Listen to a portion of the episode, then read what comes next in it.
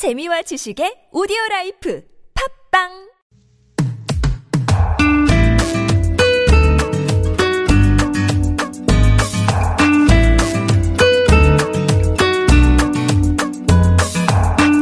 익숙한 종이 냄새, 손끝에서 느껴지는 사각거리는 감촉, 잊고 있던 책 감성이 다시 살아납니다. 허희 책방.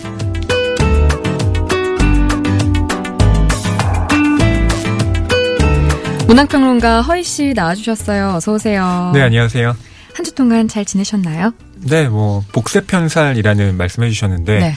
예, 저도 요즘 이런 마인드 갖고 살려고 노력하고 있습니다. 아 그래요? 네. 되게 근데 그 말과 거리감이 있어 보이세요. 제가요? 늘 바쁘게 사시고 늘 책에. 파묻혀 사시고 네.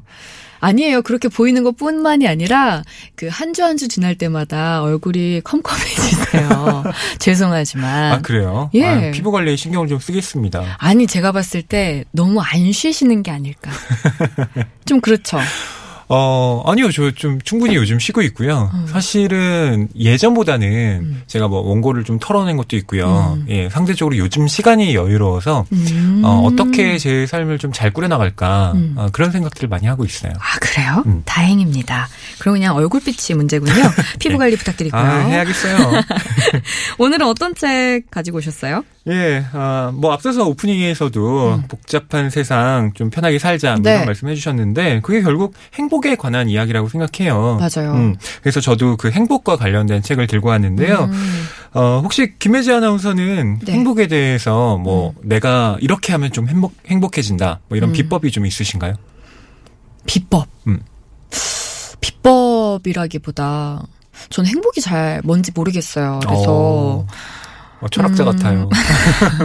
그래서 그냥 조금이나마 음. 순간적으로 어디에 집중을 하면 네. 머리가 그래도 한결 가벼워지니까 어, 어디에 항상 집중하려고 하는 것 같아요. 마음이 네. 복잡할 때면. 어, 어디인가 집중하는 네, 것이 곧 어, 몰입의 어떤 행복이다. 뭐 네, 그나마. 몰입하고 그나마 머리가 비워지는 게 음, 행복이 음. 아닐까. 어, 그것도 뭐 저는 괜찮은 것 같아요. 네. 네. 저도 김혜지 아나운서처럼 행복이라는 게 왜 꼭 행복해져야 돼 음. 이렇게 강박을 가질수록 오히려 더 멀어지는 것 같더라고요. 음. 그래서 저는 차라리 아, 행복을 그냥 신경 쓰지 않으려고 하면 음. 오히려 그걸 더 쉽게 음. 느낄 수 있지 않을까 하는 편이거든요. 음. 그래서 저는 좀 기분이 안 좋을 때는 과자 네. 포테이토 땡 사 먹습니다. 땡. 다 얘기하고 포테이토 땡. 포테이토 땡. 그거 포테이토 먹으면 땡, 네. 예, 그래도 기분이 좀 좋아지면서 어느 정도 행복해지더라고요. 아, 음. 저도 참 짭짜리한 그럴게요. 과자 단짠단짠이. 예, 좋아하거든요. 좋거든요. 맞아요. 예. 밤에 그냥 아무 할 일 없이 과자 하나하나 주워 먹고 있으면 그것도 참 맞아요. 좋죠. 예. 어쨌든 이 행복이 많은 사람들의 관심사인데 오늘은 세계에서 가장 행복한 사람들의 비밀을 알려준다는 책 리케를 들고 왔습니다. 음. 아, 이 리케는 덴마크 코펜하겐 행복연구소 대표 마이크 비킹이라는 사람이 썼어요. 덴마크 코펜하겐. 음.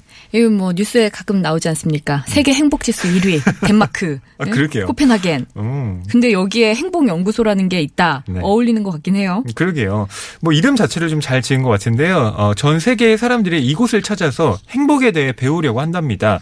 어, 우리가 뭐 직접 가기는 어려우니까요. 음. 이 책을 통해서 그 비법을 확인해 보면 되지 않을까 해서 오늘 소개해 드리려고 해요. 좋습니다. 근데 이 책 제목이 리케예요. 무슨 음. 사람 이름 같기도 하고. 네. 리케가 뭘, 뭘까요? 이게 뭐 덴마크어니까 음. 영어라면 우리가 좀 알 텐데 예. 덴마크어라서 좀 생소하게 느껴지는데요. 근데 이 리케를 설명하려면 이 마이크 비킹이 썼던 또 다른 책, 예, 우리나라에도 번역되어 있는데요. 휘게 라이프라는 책부터 좀 말씀을 드, 드려야 될 것 같아요. 이 휘게나 리케나 다 행복을 더 잘 들여다보기 위한 단어인데 쉽게 말하면 휘게는 일상에서 느끼는 순간적인 행복을 말해요. 음. 그러니까 제가 아까 포테이토 땡을 먹는다 그랬잖아요. 그 그게 말하자면 휘게를 이제 실천하는 방법인 거고요. 어. 리케는 이제 뭔가 하면 우리가 인생을 되돌아봤을 때 네. 아, 내가 그래도 잘 살고 있구나 하고 느끼는 음. 총체적인 행복을 뜻해요. 아, 그렇군요. 그렇죠. 그러니까 요약하면은 휘게는 단기적인 행복, 음. 리케는 장기적인 행복 그렇죠. 그 정도로 맞습니다. 해, 해석을 하면 되겠죠? 그렇게 보시면 돼요. 그러니까 그러면, 오랜 시간이 네. 지나서 내가 현재를 되돌아봤을 때 음. 내 길에 후회하지 않는다. 그렇게 어, 생각이 든다면 리케를 실천했다고 볼 수가 있는 거죠. 음, 그러면 리케를 실천할 수 있는 방법들이 책 안에 있겠죠? 네. 어, 여섯 가지 방안을 알려주고 있는데요. 어, 사실 뭐 이게 우리가 다 경험적으로는 알고 있는 것들이에요. 음. 네, 그래도 이런 요소들을 다시 한번 좀 환기하는 차원에서 말씀을 드려볼 텐데요. 네. 첫 번째는 공동체 의식입니다. 어, 이거 좀 생각지도 못한 그렇죠. 공동체 의식? 갑자기 뭐야? 내 뭐 행복이 이렇게 공동체, 공동체 의식과 네. 어떤 관련이 있을까? 이게 행복한 나라의 사람들은요, 공동체 의식이 강하고요, 어, 좀 내가 힘들 때 기댈 사람이 있다고 생각을 한대요. 네. 그러니까 OECD 기준, 어, 유사시에 친구들에게 도움받을 수 있을 거라고 응답한 비율에서 80%를 기록하지 못한 두 나라가 있거든요. 네. 어떤 나라일까요? 한국. 맞아요. 최하위가 이제 멕시코였고요. 어. 한국이 밑에서 두 번째였습니다. 아하. 75.8%였고, 덴마크는 그럼 몇 퍼센트였을까요? 모- 모르겠어요. 네, 한, 한, 덴마크가- 한 3, 40%? 예. 아니, 비율이 높을수록 좋은 거니까. 예. 아. 덴마크는 95.5%였어요. 예. 응답률이 되게 높죠. 너무 높은 거 아니에요? 그러니까요. 그러니까 공동체 의식이라는 게 갖춰진 사회에서는 사람들이 아, 내가 좀 힘들어도 도움받을 수 있겠지라고 생각을 한다는 거예요. 아, 그렇구나. 그렇죠. 근데 한국은 내가 잘못되면 끝장이야라는 어떤 인식이 너무 강하잖아요. 아유, 씁쓸합니다. 네. 아유, 두 눈을 질끈 감게 되네요. 슬프죠. 예. 음. 두 번째는요? 두 번째는요. 돈입니다. 어, 너무 현실적인데 또 이건요? 네. 이 행복에는 이제 돈이 필요한데 그렇다고 뭐 전부라고 할 수는 없죠. 아, 이 북유럽 국가에는 얀테 법칙이라는 게 있대요. 얀테 법칙. 음, 이게 1933년 노르웨이 작가 소설에서 비롯된 법칙인데 뭐 한마디로 말하면 부자라고 네가 나보다 잘난 것 같냐? 이런 인식이에요. 음. 그러니까 덴마크의 경우는 좀 고급 자동차를 타고 다니는 게 네. 어, 생각보다 좀 드물다고 해요. 그러니까 고급차 탄다고 너 쟤냐? 뭐 이런 식으로 생각을 하는 사람들도 워낙 많고 실제로 고급 자동차가 이렇게 대져 있잖아요. 주차가 돼 있으면 그렇게 열쇠로 차량을 이렇게 긁고 지나간대요. 아, 굳이 또 긁을 건 뭐래요?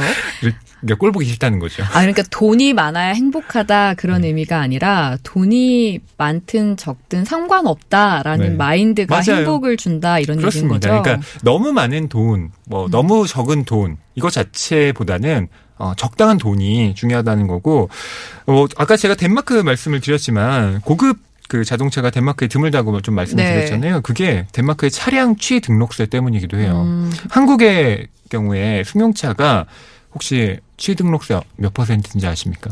아, 갑자기 또 훅 들어오시네요. 어, 몇 퍼센트인가요? 7%입니다. 아, 7%. 어, 2천만 원짜리 차면은 이제 140만 원을 취 등록세로 내는 건데 네. 덴마크는 그럼 얼마일까요? 엄청 높겠죠? 덴마크가 150%입니다. 그러니까 5천만 원짜리 고급 승용차를 만약 산다 그러면 취 등록 취 등록세로만 이- 7,500만 원 내는 거예요. 아, 7,500만 원? 그럼 차값보다 뭐하러 더 사. 그죠? 안 사고 말지. 그러니까 5천만 원짜리 차 한 대 사는데 1억 2,500만 원이 필요한 거죠. 네. 어, 우리 너무 조금 내는 거네요. 또 그러니까요. 생각해 보니까. 음. 그러니까 이 돈을 이 북유럽 국가들 같은 경우 워낙 세금을 많이 걷어들이니까 네. 예, 그런 이제 강제적인 분배 기능을 또 음. 실천하는 거죠. 그렇군요. 네. 아유, 생각이 많아지네요. 세 번째는요? 세 번째는 건강입니다. 음, 건강. 예, 뭐 건강해야지 행복해진다라는 말은 당연한 건데 네. 이러려면 몸을 써야 되잖아요. 음. 이 덴마크 코펜하겐의 경우에는 자전거를 타고 출퇴근하는 비율이 한 45% 정도라고 해요. 오. 네. 그러니까 자연스럽게 운동이 되는 거죠. 어, 하지만 이제 저자가 이렇게 설명을 할 때 저는 이게 꼭 어, 덴마크 사람들이 몸을 쓰기 좋아해서라기보다는 차량에 아. 워낙 많이 세금이 붙으니까 아, 자전거가 거의 연, 뭐 연관 관계가 이제 네. 있네요. 예. 필수가 아닌가 싶기도 하고요. 음. 예. 또 이 책에는 세계 각국의 건강을 증진하는 문화도 소개가 되어 있는데요. 어, 미국의 사례를 하나 말씀드리고 싶어요. 네. 어, 야후의 그 랩스 연구진이요. 현재 위치에서 목적지까지 최단 거리가 아니라 가장 유쾌하고 즐거운 길로 걸어갈 수 있는 방법을 알려주는 길찾기 프로그램을 개발했대요. 오. 네. 그러니까 5분 정도 내가 돌아가더라도 복잡한 도로 또 막 사람들이 막 많이 지나다니는 길 말고요. 조용하게 산책할 수 있는 길을 알려준다는 거예요. 음. 그러니까 저도 한국에 이런 앱이 좀 도입되면 좋지 않을까 좀. 망할걸요? 아, 왜요? 아니, 의미는 너무 좋은데, 네. 요즘 뭐 워낙 빨리빨리 가야 되는 음. 그런 상황. 그게 바로 행복과 멀어지는 거잖아요. 그러니까 우리가 행복을 찾으려면 좀 불편하더라도 네. 그리고 뭐 아주 많이 돌아가는 것도 아니니까요. 네. 예, 저도 일부러 어디 갈 때 큰 대로보다는 그 뒤편에 골목길로 좀 다니는 편이거든요. 아. 예. 물론 밤에는 좀 무서워서 좀 그렇고 낮에 아, 저도 마음의 여유를 좀 많이 가져야겠다는 생각이 드네요. 이게 네. 이렇게 여유롭게 보이지가 않고 이게 될까? 뭐 망할 것 같은데. 네. 뭐 이런 생각이 많이 들어요. 음, 어, 공동체 의식, 돈, 건강, 네. 뭐 이렇게 지금까지 장기적인 행복 리케를 위한 세 가지 요소를 이야기했는데요. 몇 개 더 좀 알아볼까요? 예. 제가 세 개를 알려드렸는데요. 어, 나머지 또 세 개가 남았습니다. 네. 근데 이걸 또 제가 이 자리에서 다 말씀드리면 네. 이거 신간서적인데 너무 좋은데요. 왜 책한번다 읽는 것 같고 지금 너무 좋은데? 아니, 그러니까 스포일러잖아요. 그러니까 내가 이거 방송에서 다 들었으니까 이거 이책안 읽어도 돼 이렇게 제가 청취자 여러분의 독서 욕구를 떨어뜨리는 것 같아서 아, 나머지 요, 요소는 네. 예, 여러분께 직접 예, 한번 읽어보시라 이렇게 말씀을 드리고 싶어요. 맞아요. 또 책을 많이 사서 보셔야 되니까 그렇죠. 여, 여기까지만 하고요. 네. 근데 이 책에 한국에 대한 언급도 있어요? 네. 어, 저자가 한국에도 방문을 했는데요. 어, 이렇게 쓰고 있습니다. 한국은 미모와 지성의 무한 경쟁 사회다라고요. 음. 네, 동의하십니까? 네. 예. 이 마이클 비킨이요. 강남의 이 질비한 성형외과들 또 하루 종일 명문 대학에 입학하기 위해서 공부만 하는 학생들의 사례를 들면서요. 한국이 미모 그리고 지- 지성의 무한 경쟁 사회다 이렇게 보고 있는 거예요. 아이고. 음, 특별히 한국어판 서문도 썼는데요. 그걸 좀 소개해 드릴게요. 한국은 단기간에 놀라운 경제 성장을 읽었다. 하지만 삶의 질까지 개선되진 않았다. 하지만 나는 한국을 방문할 때마다 한국인의 기상과 변화를 향한 갈망에 감명받는다. 일과 삶의 보다 나은 균형을 꿈꾸는 목소리를 들었다. 전 세계의 사람들이 행복연구소를 찾아온다.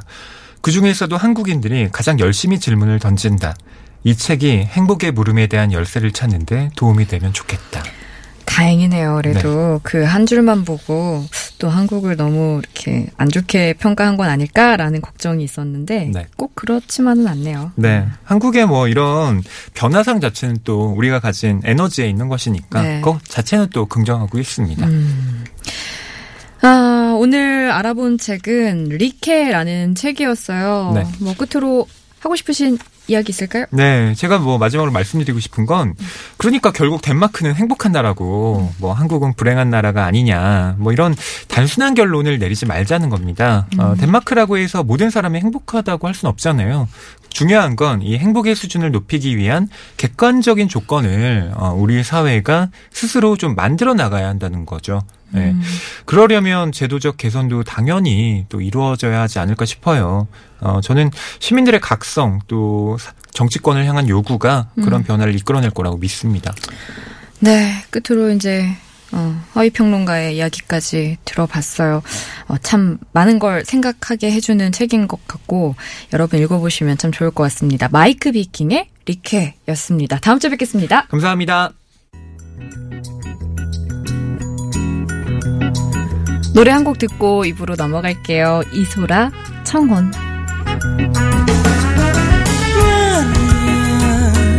고예